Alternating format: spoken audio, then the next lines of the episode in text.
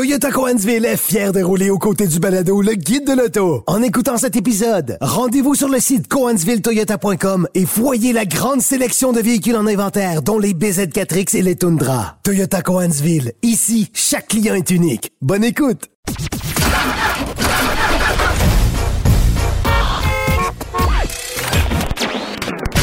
Vous l'avez vu? Vous l'avez lu? Maintenant, entendez-le. Avec Antoine Joubert et Germain Goyer. Le guide de l'auto.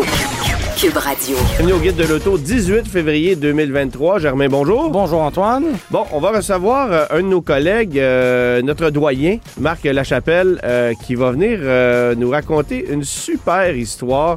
Euh, J'ai très hâte de l'entendre parce qu'évidemment, on va revenir sur des textes qu'il a écrits il y a plus de 30 ans maintenant dans le guide de l'auto 80, euh, 90, 91 et 93, si ma mémoire est bonne. Alors, on va rediscuter avec lui un peu plus tard. En attendant, euh, quelques petites nouvelles. Bon, euh, on aime ça se vanter de la multiplication des véhicules électriques sur les routes du Québec. Euh, alors, euh, on a atteint le cap des 170 000 véhicules euh, électriques chez nous au Québec euh, tout récemment. là. Oui, effectivement. Donc, euh, même si le service de la SAC est partiellement interrompu, ça ne nous a pas empêché à la Société de l'assurance automobile du Québec de comptabiliser chacune des plaques vertes qu'on a pu mettre sur la route. Parce que tu as dit véhicule électrique, mais en fait, on pourrait dire véhicule électrifié parce que des hybrides rechargeables font partie de ce lot-là.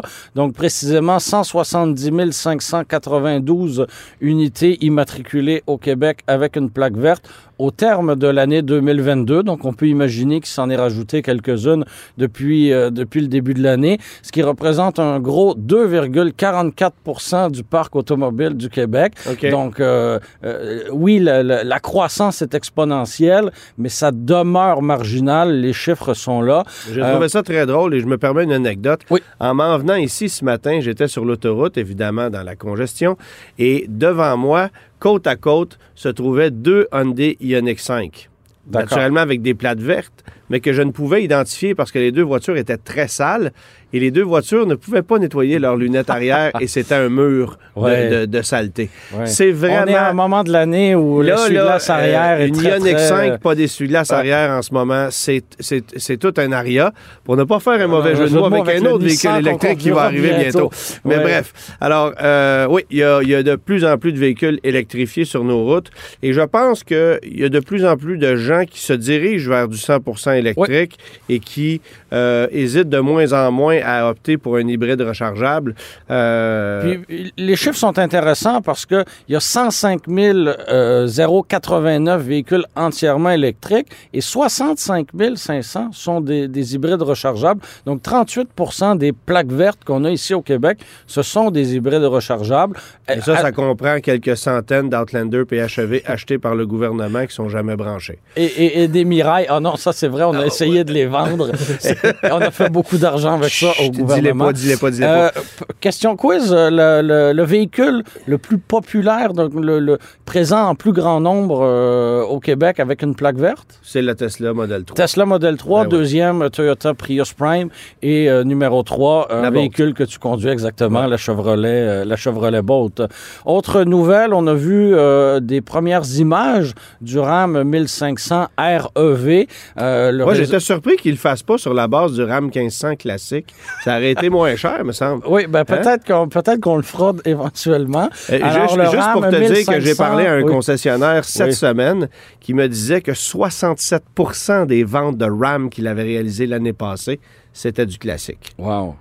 Alors, Et, et si cette proportion-là est représentative du, du, du reste de la province, euh, on a vendu euh, quoi, 11, 75. 11 000 ou euh, on- 10 000 ou 11 000 au Québec, euh, euh, RAM, euh, RAM au cours de l'année 2022? Euh, au Québec, je ne sais pas, mais Ouais. au Canada, c'est 75 000 unités. OK.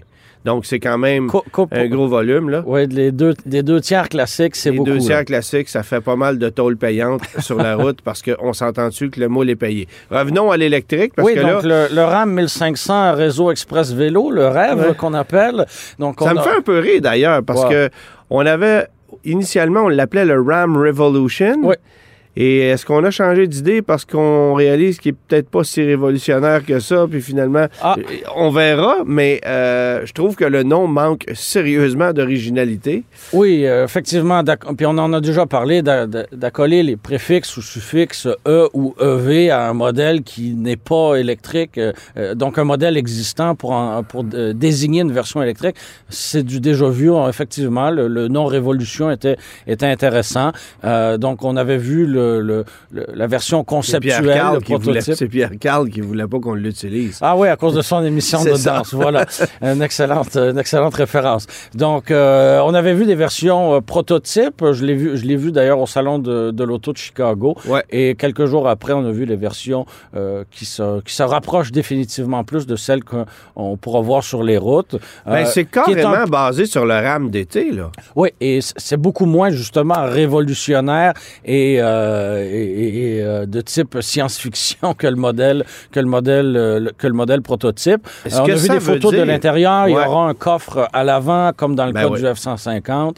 Euh, lighting, bien sûr. Bref. Mais ce euh, que ça veut dire, c'est qu'on compte étirer le modèle d'été encore plusieurs années sur le marché. Si on est pour commercialiser ça dans deux ans, ben, on s'entend qu'on va étirer le véhicule qu'on a lancé en 2019 encore très longtemps. C'est ce que ça veut dire. c'est ce c'est ce qu'on peut en conclure effectivement.